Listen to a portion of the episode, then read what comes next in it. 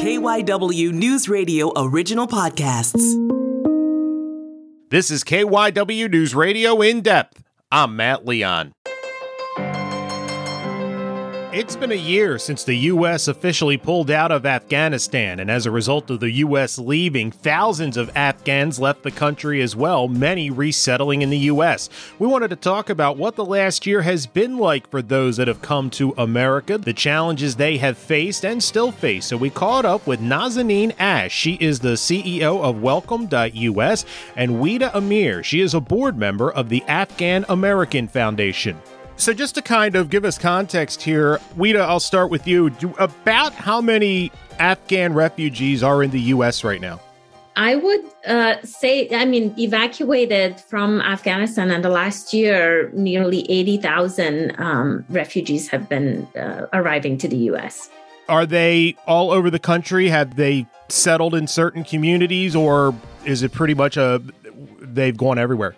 It's really everywhere um, across the country, with um, some states, you know, having a little bit of a, a larger population, um, and then some states um, a few less. And I can pass it on to Naz, who can maybe give you a little bit more on the uh, statistics of resettled folks with the help of Welcome.us. You know, Matt, Pennsylvania has welcomed nearly 2,000 Afghan newcomers, but as Wida says, you know, 80,000 of new Afghan neighbors have arrived um, in a matter of weeks. Um, they arrived on a government system that was significantly depleted. So the US in the previous year had admitted just over 11,000 refugees. So the effort to resettle 80,000 of our new Afghan neighbors in an incredibly short amount of time, and then to have that followed by crises in Ukraine, other ongoing global crises, we knew this was a national challenge that would require a whole of society approach and indeed communities all across the country you know representing every sector every part of the tapestry of our nation have stood up to help our new Afghan neighbors and now transitioning that effort to help other newcomer populations as well. Wida, I can't imagine what it's like to to flee a country that's probably all you've ever known in your life and and have to adjust. What are the biggest hurdles for people that are resettling in the US? Um, yes, I mean you said it exactly. It is unimaginable. You know, many people have left the country uh, literally overnight with one bag, um, and oftentimes maybe even just the clothing that they were wearing and just some essentials. Um, so the needs are absolutely vast in everything, um, anywhere from basic needs of, uh, you know, needing directions to the grocery store, needing help with locating a help uh, health provider, uh, taking your children and enrolling them to the school, figuring out how to um, navigate the system if you don't have a driver's license yet, um, to securing housing, and then more complicated ones in terms of you know long-term resettlement and legal um, uh, navigation of the legal system uh, to to resettle here permanently. So uh, the challenges are just um, enormous.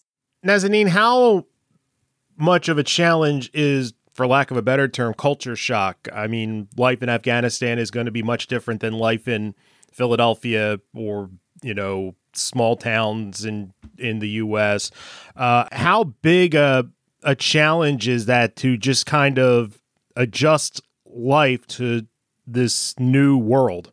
You know, in some ways, it's as big of a challenge as you can imagine. So people have left their friends, their family, their social networks behind.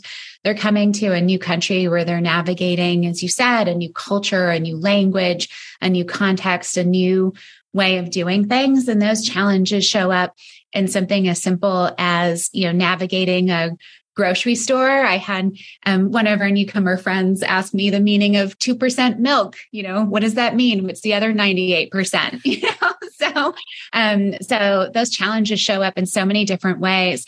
But I think what's so remarkable, and it's, you know, part of the American story is, you know, the history of refugee inclusion and integration is an incredibly successful one.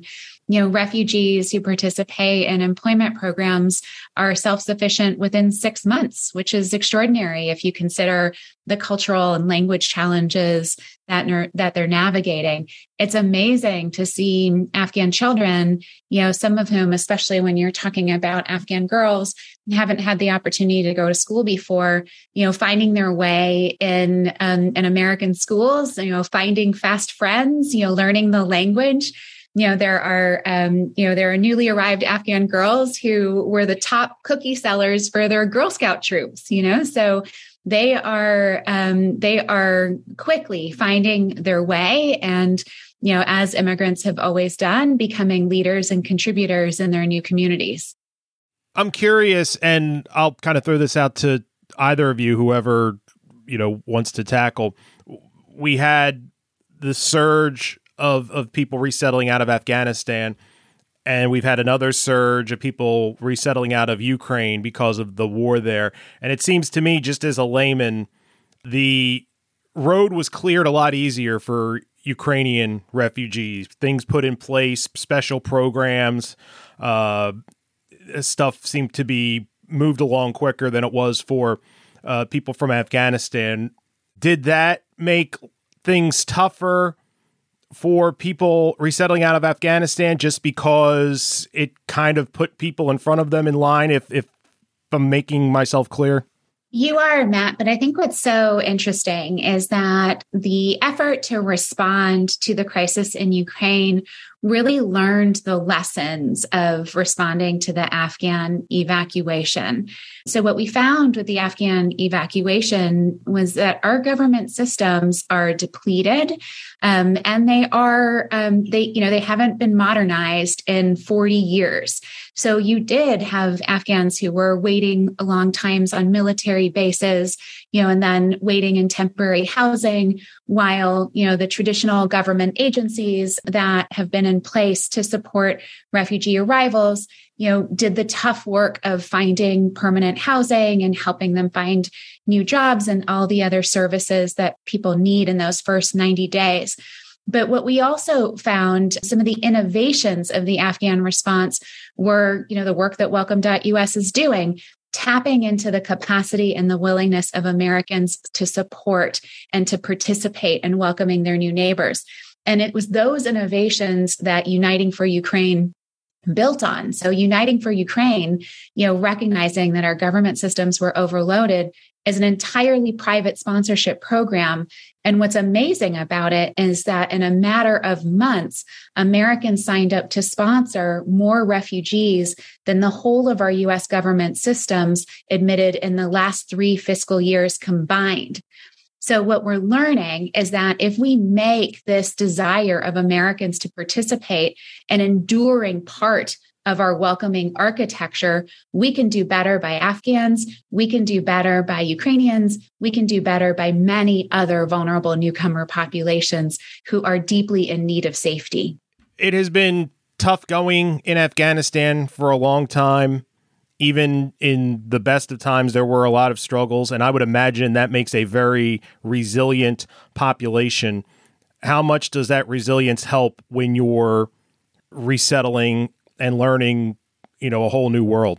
Uh, it's uh, you know i mean my my story my family story is very similar we left afghanistan in late 80s during the cold war we you know uh, were refugees and we came to the us with the U.S. welcome welcomed us um, in the sense that we were afforded all the help that af- the refugees are getting now in terms of you know housing, um, school opportunities to thrive. So, and my mother was a physician in Afghanistan. She you know was able to go back and get some certificates. So a lot of those things um, are happening now and particularly the afghan american community you know we've gone through this uh, in now 40 years. So we are also really standing up and coming together uh, to make sure that we sort of pay forward what we learned um, as immigrants and as uh, refugees here in the US.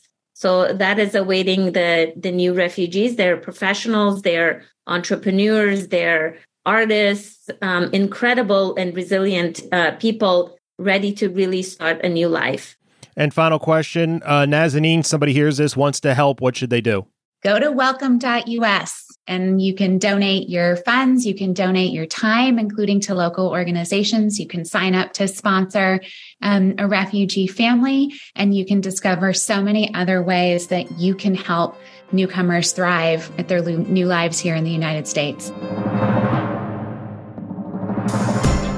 That's it for this episode of KYW News Radio in depth. You can listen to the podcast free anytime on the Audacy app, and you can find it wherever you listen to your favorite shows. I'm Matt Leon, and we'll have another episode out soon.